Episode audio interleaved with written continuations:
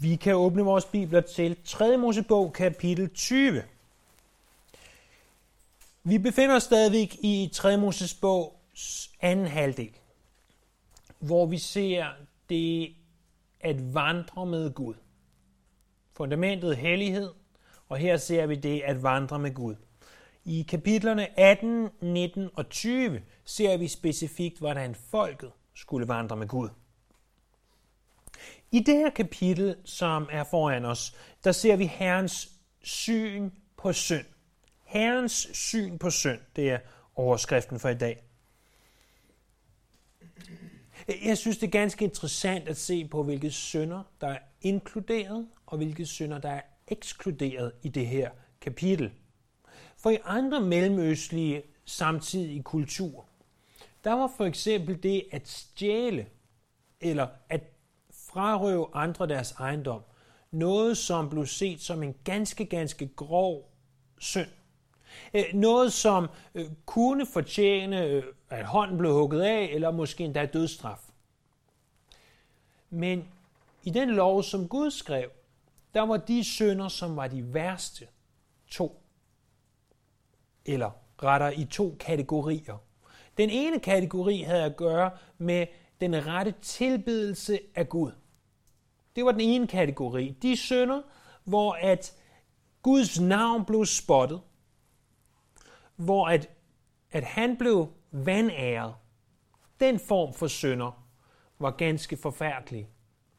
Så var der en anden kategori af synder. Det var der, hvor øh, familien blev føjet. Der, hvor at øh, familien blev sat til side, og hvor man prioriterede sig selv frem for familien eller sin næste. Den form for synder var ganske forfærdelig. Og det var de to typer af synder, altså dem, der havde at gøre med tilbedelsen af Gud for det første, og med øh, familielivet for det andet, der blev straffet hårdest. Og det går ganske godt i tråd med, hvad vi ellers ved om den måde Gud han ønsker, at vi skal være på. Det, det er øh, kernen i alt. Elsk Gud, elsk de næste. Ikke at det er rigtigt at stjæle, men øh, øh, ikke at det er rigtigt at, at lyve, men det blev ikke straffet lige så hårdt.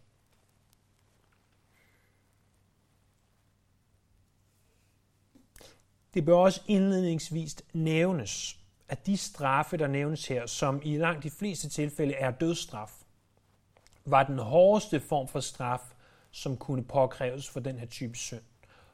Oftest blev en mildere straf øh, brugt.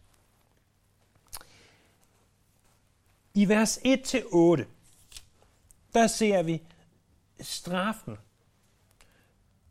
for at overtræde den første gruppe af bud, nemlig den gruppe af bud, der har at gøre med tilbedelsen af Herren.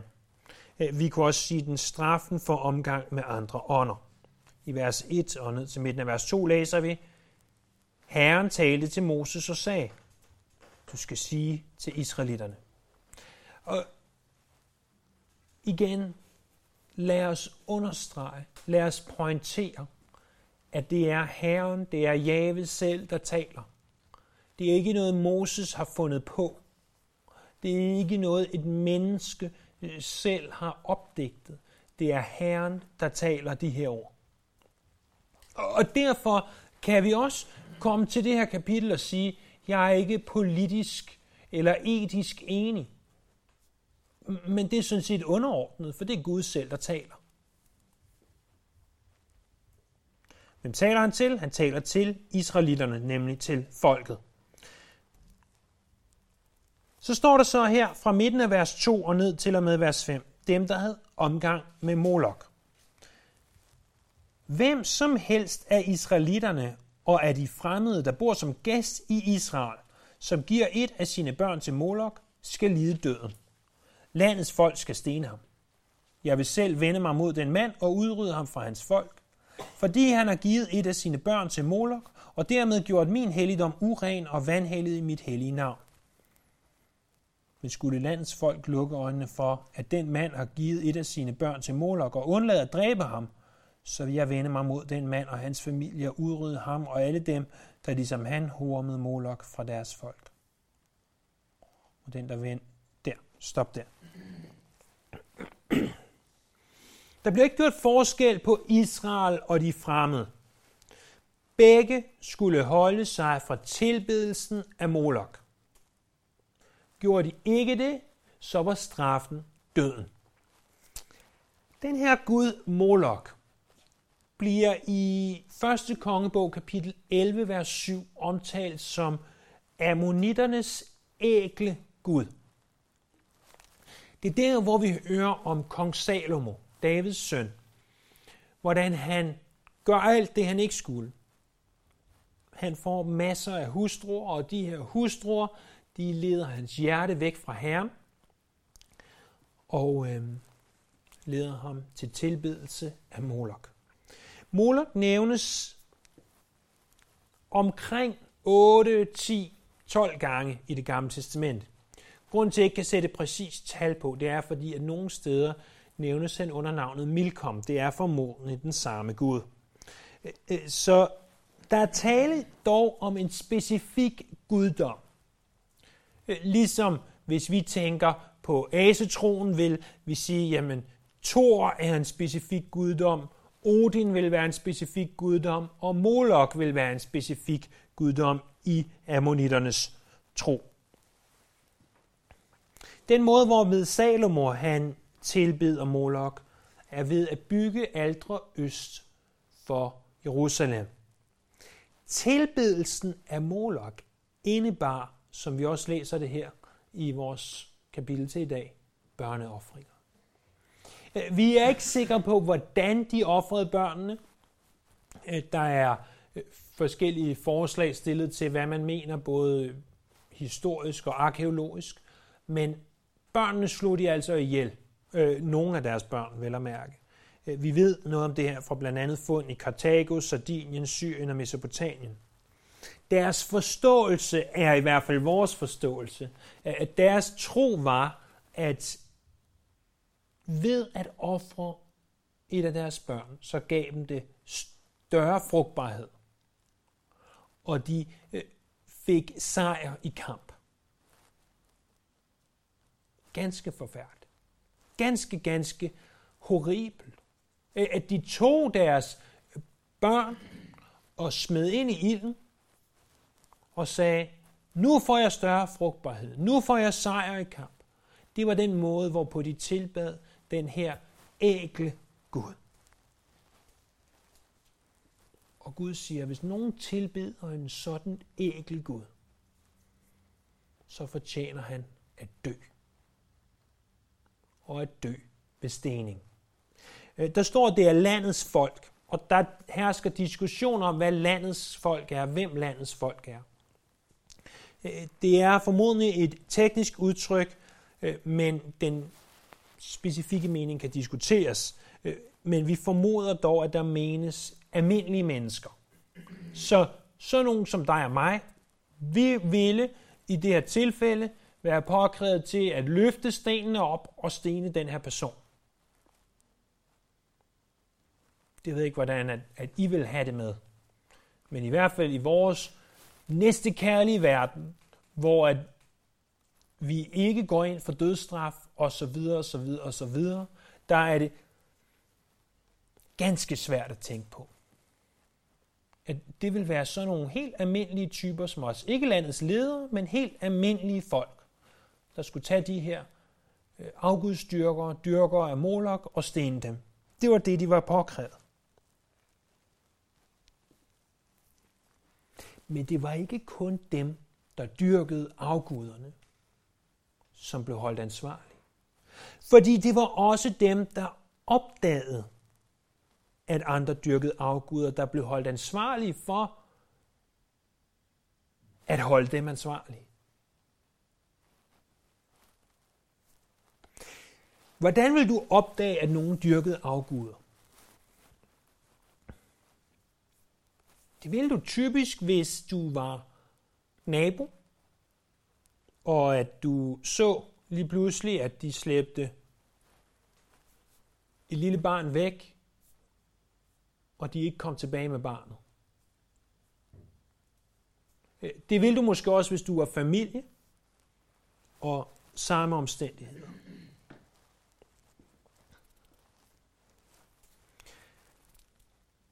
Og har vi ikke indimellem en tendens til at lukke øjnene over for synd, især når det kommer til familie, måske nære venner og naboer.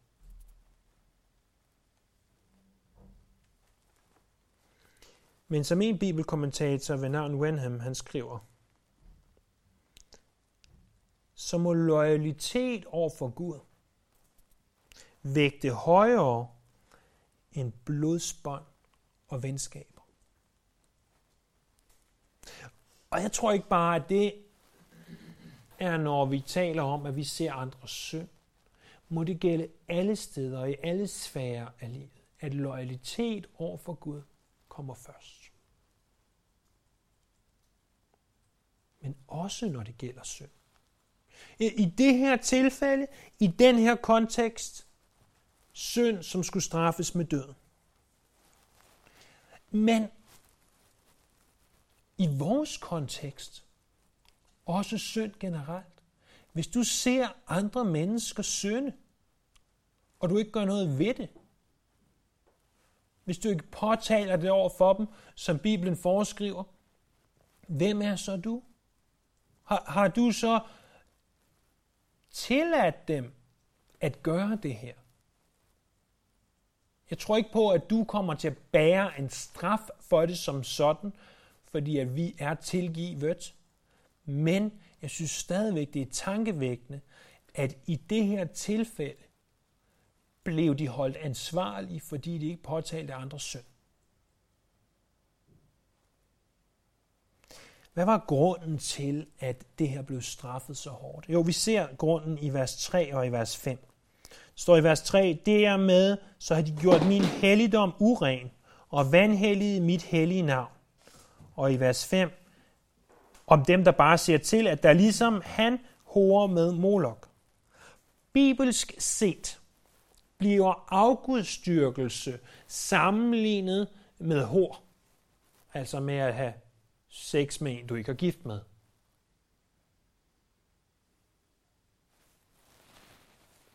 Og hvis vi kan forestille os, hvor ondt det vil gøre på os, hvis vores ægtefælle øh, begiver sig ind på det, eller hvor det gør på dem, hvis vi gør, så kan vi sådan i en eller anden abstrakt grad begynde at forstå, hvorfor det er, at Gud han siger, hold jer fra afguder.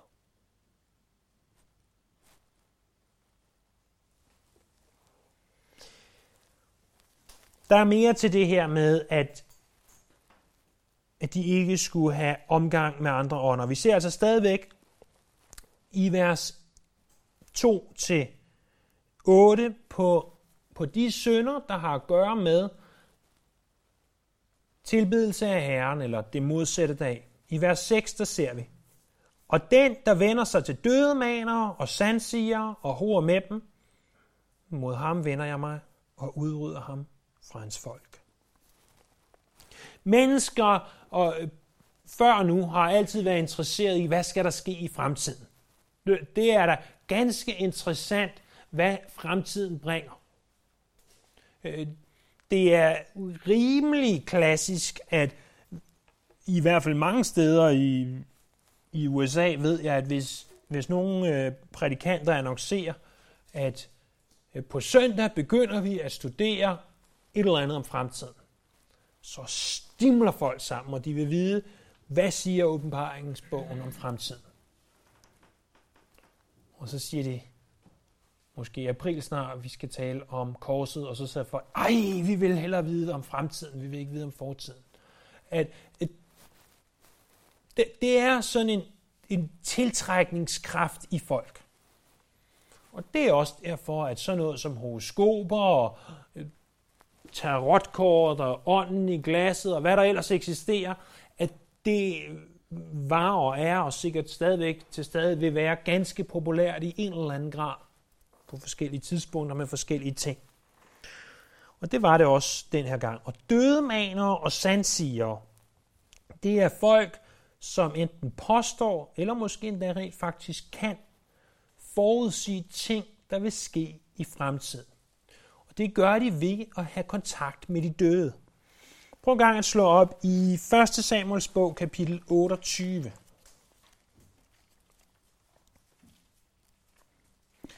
Her får vi et ganske godt indblik i, hvad det er,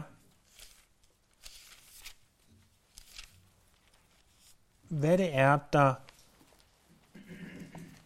foregår i sådan et tilfælde her.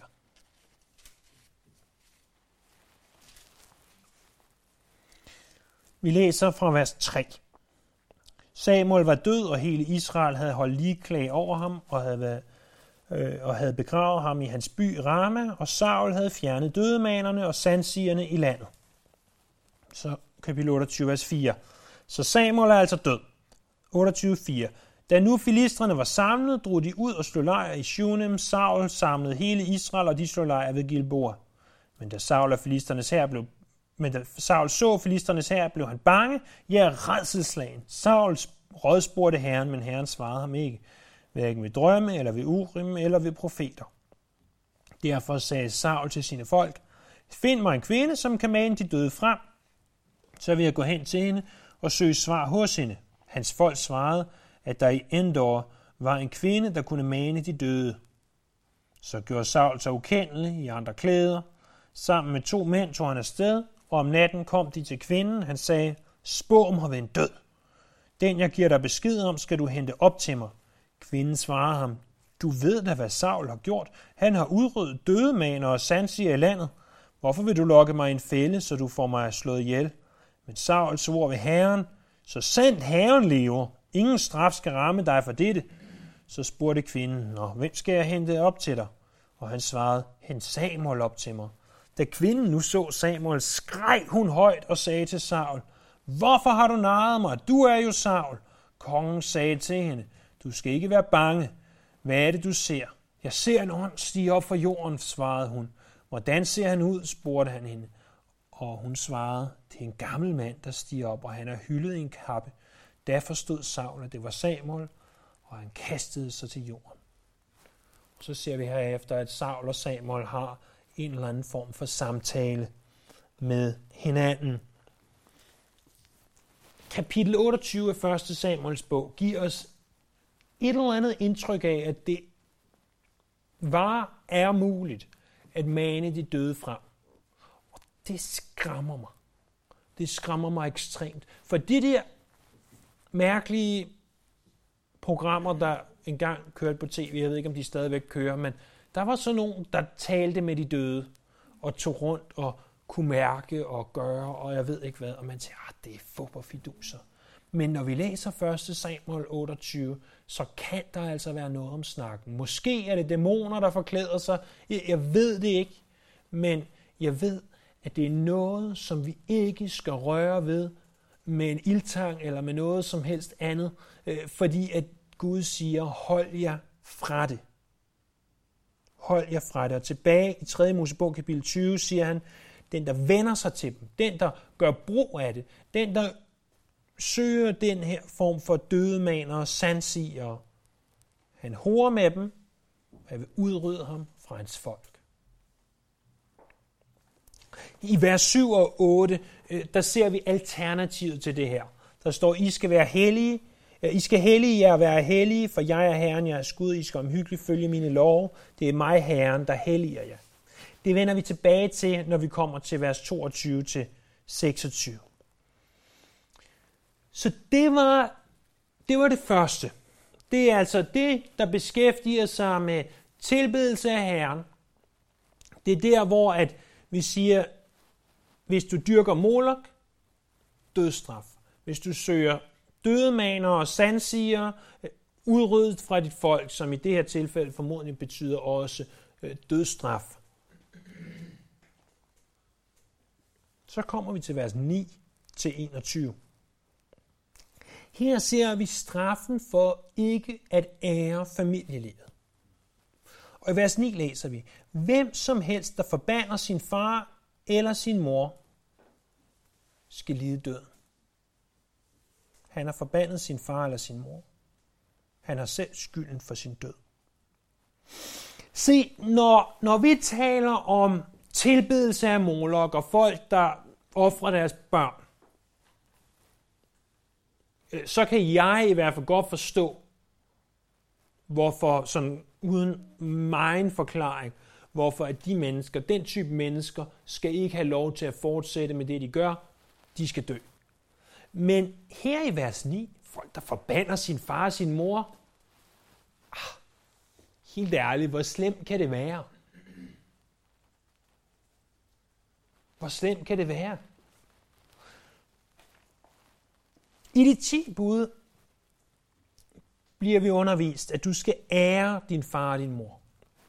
Det hebraiske ord for at ære er et ord, der bogstaveligt talt betyder, at noget er tungt. Det øh, er altså i betydningen af, at det her det vejer tungt, eller det her det er seriøst. Du skal tage dine forældres autoritet og dine forældre i det hele taget seriøst. Det hebraiske ord for at forbande, som bruges her i vers 9 af 3. Mosebog kapitel 20, er et ord, der bogstaveligt talt også betyder let. At noget er let. Det vejer ikke så meget. Man tager let på det. Nå ja, det går nok. Det går nok med de forældres autoritet. De er alligevel nogle gamle nisser. De ved ikke, hvad der er rigtigt. Det er holdningen. Der er altså ikke tale om, at du kommer til at kalde dine forældre øh, dum eller åndssvag eller andre ting, og så fortjente du at dø. Det var ikke det, der ligesom var tanken. Men tanken her er, at hvis du ikke respekterer dine forældre, hvis du tager let på den position, som de har, så fortjener du at dø. Hvorfor? Fordi at, som vi også har talt om tidligere, så er Gud vores Herre, og, og vi er underordnet ham. På samme måde er forældrene herrer for børnene. Og børnene, de vokser så op og lærer, hvad autoritet er, ved at de lærer at respektere deres forældre. Og ved at de som børn lærer respekt for deres forældre, er der en større sandsynlighed for, at de også en dag kan lære at respektere Gud. Fordi de lærer, at autoriteter er noget, man respekterer.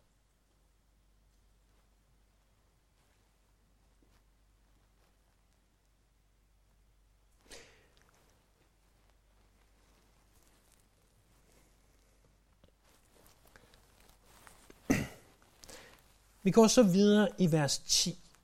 Og helt fra 10 til 21, det hele 9 til 21 er om familien, men 10 til 21 handler specifikt om seksuelle sønder, som på en eller anden måde ødelægger familien. Først så ser vi sønder, hvorved der er dødsstraf. Vi begynder i vers 10. Hvis en mand begår ægteskabsbrud med en anden mands hustru, skal han lide døden. Både manden og kvinden, som bryder ægteskabet. Så ægteskabsbrud er altså samleje mellem en mand og en kvinde, hvor minimum den ene af parterne er gift med en tredje part. Ægteskabsbrud kan potentielt destruere helt op til to familier. Det er klart, hvis den ene ikke er gift, øh, har han eller hun ikke nogen familie at destruere, men øh, hvis begge parter er gift, kan to familier blive destrueret. Nytestamentet ser ikke mildere på ægteskabsbrud end Gamle Testamente. Bare så du ved det. Ægteskabsbrud i det nye testamente, siger Jesus. Det er ikke, hvis du går ind og har samleje med en anden mands hustru. Nej, det er, hvis du kigger på hende med lyst i dit blik. Det er ægteskabsbrud, siger Jesus. Og for ægteskabsbrud kunne straffen være helt op til dødsstraf. Igen, husk nu, alt det, også det vi har set tidligere, også med forældrene og øh, dødemaner og så videre, øh, det var ikke sikkert, at det var den straf, de fik. Men det kunne det være. Det kunne det være. Noget, som jeg synes er ganske, ganske tankevækkende, det er, at straffen for ægteskabsbrud er dødsstraf. Lige om lidt, så skal vi se, hvad straffen for homoseksualitet er. Det er også dødsstraf. Du vil finde visse yderliggående ekstremister, som elsker at fremhæve, at homoseksualitet skal straffes med døden.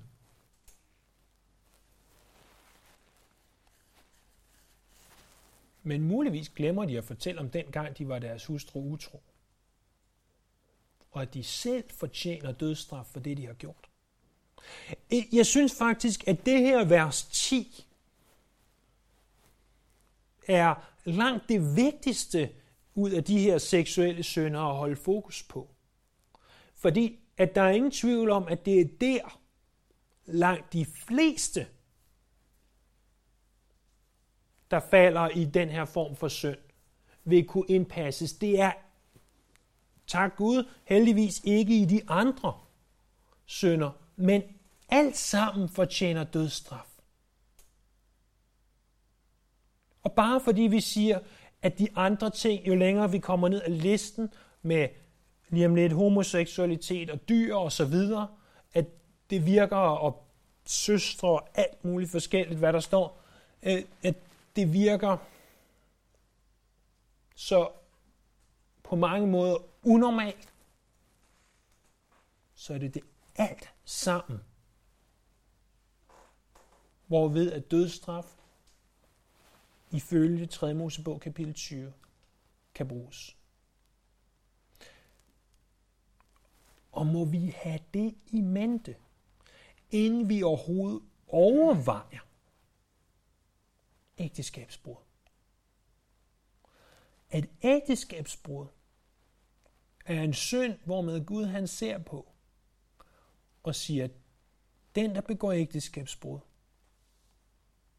skal lide død. Husk, at overskriften for det her er Guds syn på synd. Det er den måde, Gud han ser på ægteskabsbrud. I både vers 11 og vers 12 og også ned i vers 14, der ser vi øh, incestforhold. Vers 11. Hvis en mand har samleje med sin fars hustru, har han blottet sin fars køn. De skal begge lide døden. De er selv skylden for deres død.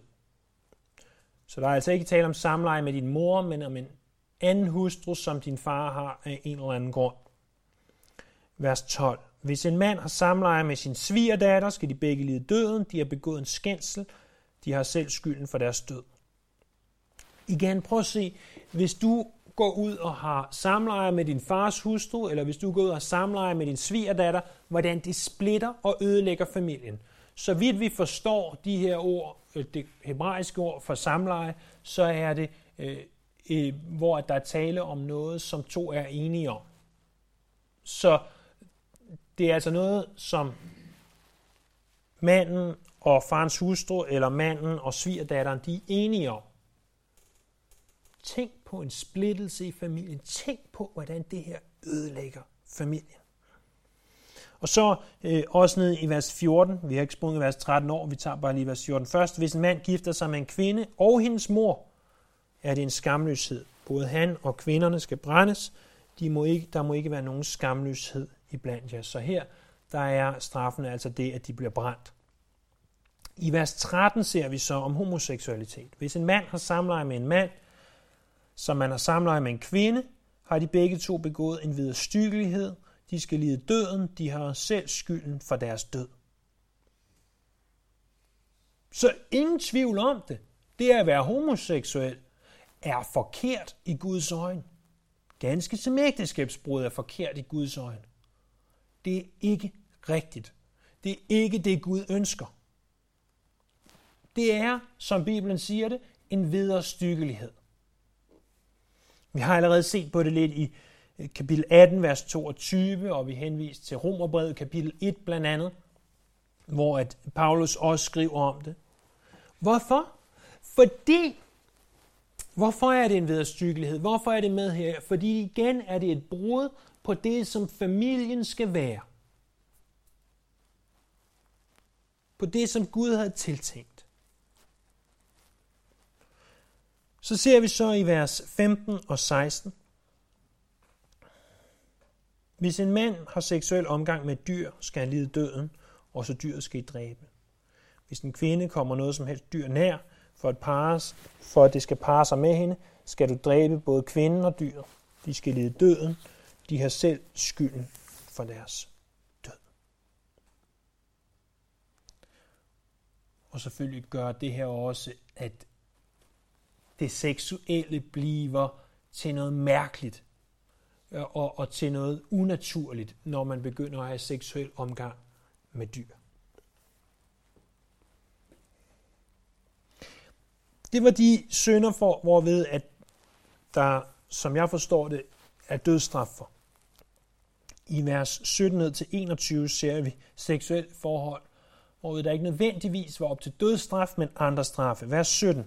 Hvis mand gifter sig med sin øh, søster, hvad enten det er hans fars eller mors datter, og ser hendes køn, og hun ser hans, er det en modbydelighed. De skal udryddes for øjnene af deres landsmænd. Han har blottet sin søsters køn. Han skal bære sin straf. Ordet udryddes her øh, betyder ikke nødvendigvis, at de skal dø. Jeg tror, det er en overoversættelse af det at det er måske en lige skrab nok oversættelse af ordet. Det burde måske snarere oversættes til udstødes af folket, så de skal ikke bo blandt folket længere. Vers 18. Hvis en mand har samleje med en kvinde med menstruation og blotter hendes køn, har han blotlagt hendes kilde, og hun har selv øh, blottet sit blodskilde. De skal begge udryddes fra deres folk øh, det kan godt virke rimelig voldsomt, at sådan bud skal fremgå af det her kapitel. Men når vi læser 3. Mosebog kapitel 15 og ser, hvordan kvinderne blev ceremonielt urene, når de havde deres menstruation, øh, så begynder vi at forstå en lille smule bedre, hvorfor det er sådan her. Fordi Gud ønsker ikke, at vi bevidst skal gøre noget, der gør os urene. Og, og i kapitel 15, som vi læste om det for nogle kapitler siden, står det relativt detaljeret beskrevet. Men hvis vi ikke kun tænker i den her specifikke situation, så tænk i, i hele sfæren af ting, vi kan gøre. Gud ønsker ikke, at vi skal gøre noget, der bevidst gør os urene.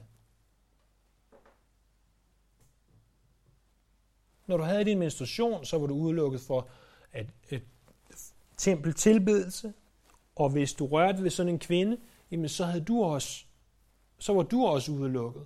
Og Gud sagde, lad være med at gøre det. Der er ikke noget grund til at gøre noget, hvor du bevidst udelukker dig selv.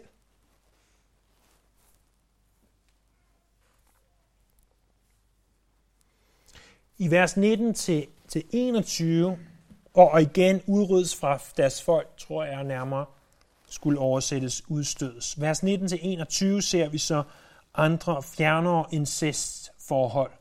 Din mosters og din fasters køn må du ikke blotte, for så er det dine kødelige slægtninge, han blotlægger. De skal bære deres straf. Hvis en mand, vers 20, har samleje med sin tante, har han blottet sin farbrors køn. De skal bære straffen for deres synd de skal dø barnløse. Vers 21, hvis en mand gifter sig med sin brors hustru, er det en skændsel, han har blottet sin brors køn. De skal være barnløse. Selve forholdene her er der ikke som sådan noget svært at forstå i, hvad, det er, det betyder osv. Det kan I selv øh, sætte jer og læse jer frem til. Men straffen er enten bære sin straf, hvad, enten, hvad end det præcis måtte betyde. Øh, det er vi ikke helt klar over. Og den anden straf i vers 20 og 21, det er, at de skulle være barnløse, øh, som selvfølgelig i øh, en kultur, hvor man var så afhængig af børnene, var en, en enorm straf.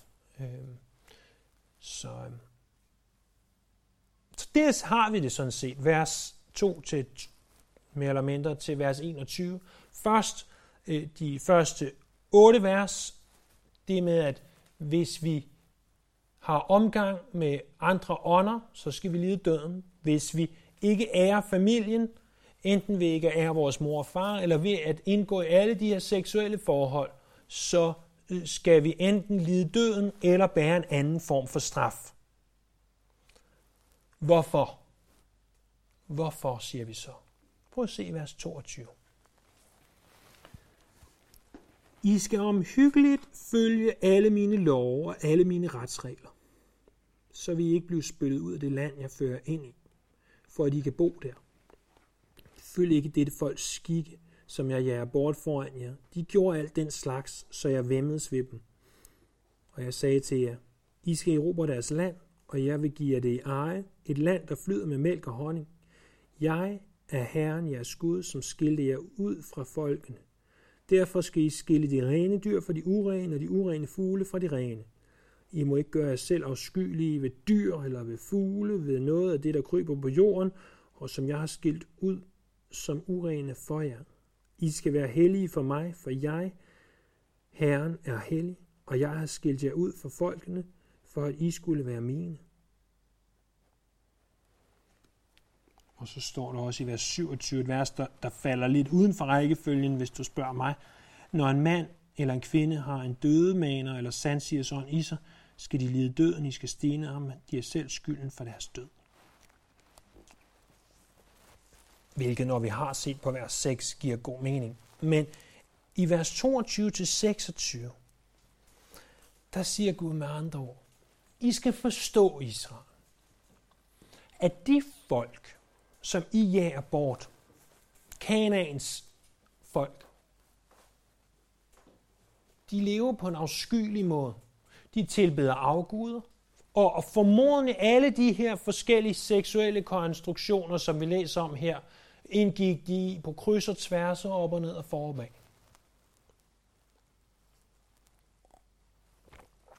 Og så siger Gud det til dem, som vi har gentaget og gentaget og gentaget. Men I skal være hellige. Og hellig betyder at være anderledes. I skal ikke være som dem. Og hvis de bor der, og de smitter af på jer, så bliver I som dem. I skal være hellige. I skal være anderledes. Og er det ikke et ord til os, at Gud ønsker, at vores liv skal være anderledes. At vi skal afspejle ham og hvad han ønsker. Frem for hvad verden gør. Det er sagt, at lydighed til Guds bud er en indikation af et helligt liv, både i det gamle testamente og i det nye testamente. Lydighed mod Guds bud er en indikation af et helligt liv, både i det gamle testamente og det nye testamente. Fordi hvis de skulle være hellige, hvis de skulle være anderledes, så fik de et sæt leveregler, som de skulle leve efter. Og sige, det her, det er det, der er med til at gøre, at I er anderledes.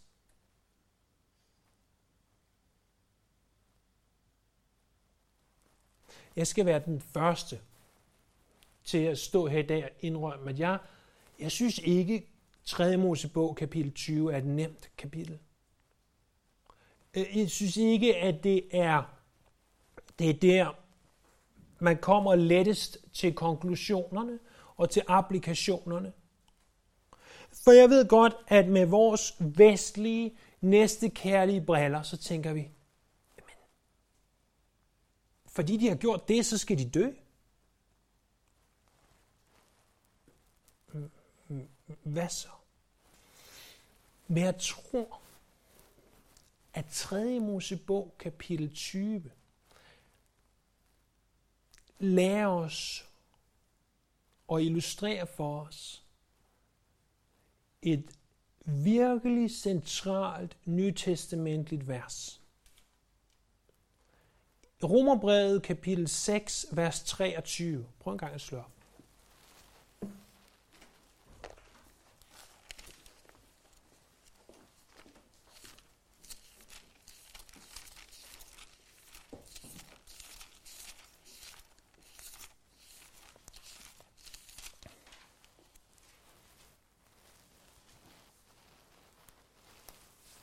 For syndens løn er død.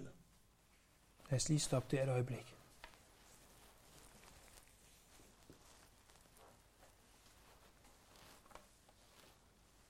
Gud siger, når du gør de her synder,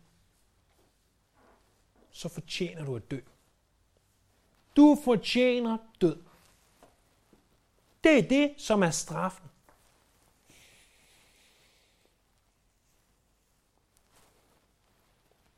Du fortjener ikke at leve, hvis du vil leve på den måde.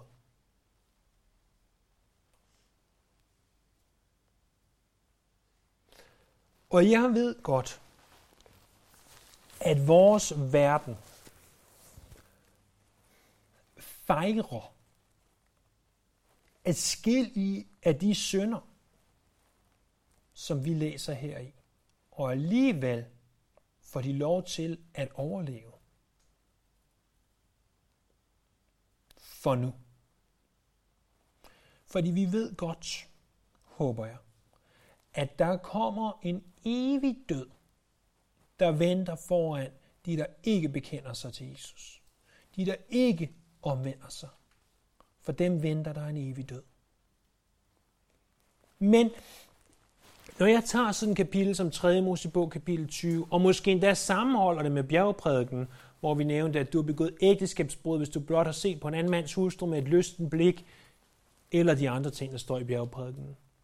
Og jeg så begynder at tænke, hvis jeg havde levet i Gamle Testamentlige Israel, var jeg måske både blev stent, brændt og udstødt på samme dag. Fordi at det er sådan en type mennesker, som så mange af os er. Forbander vores forældre, ser på andre med lystne blikke, tager hvad der ikke er vores, begærer, og så videre, og så videre, og så videre. Og flere af de her synder, efter Gammeltestamentet i lov, udløste altså helt op til dødsstraf.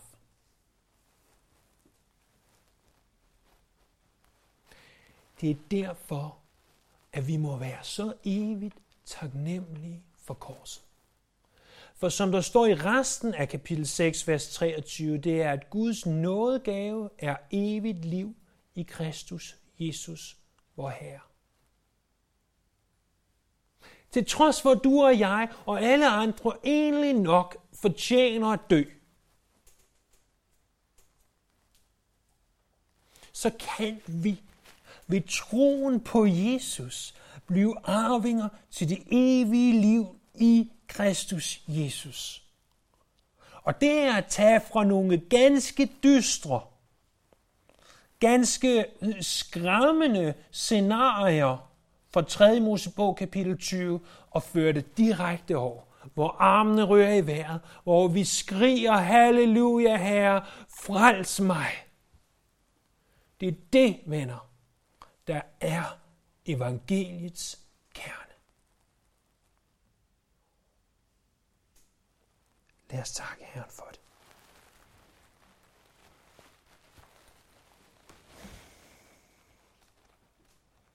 Herre, øh, i det vi nu har set på, hvad dit syn på synd er, og vi forstår, hvor seriøst det er, Og vi forstår, at du alligevel har sendt din søn for at frelse os fra den her synd. For at gøre os mere ligesom dig. Må du så hjælpe os til ikke at falde tilbage i synd her. Og når vi alligevel falder i synd, så tak, at du har tilgivet os. Du har visket det ud. Når vi fortjener at dø, så tak, at du står der og siger, men jeg har givet dig en nådegave af evigt liv i Kristus Jesus. For det priser vi dig, for det ærer vi dig, for det takker vi dig.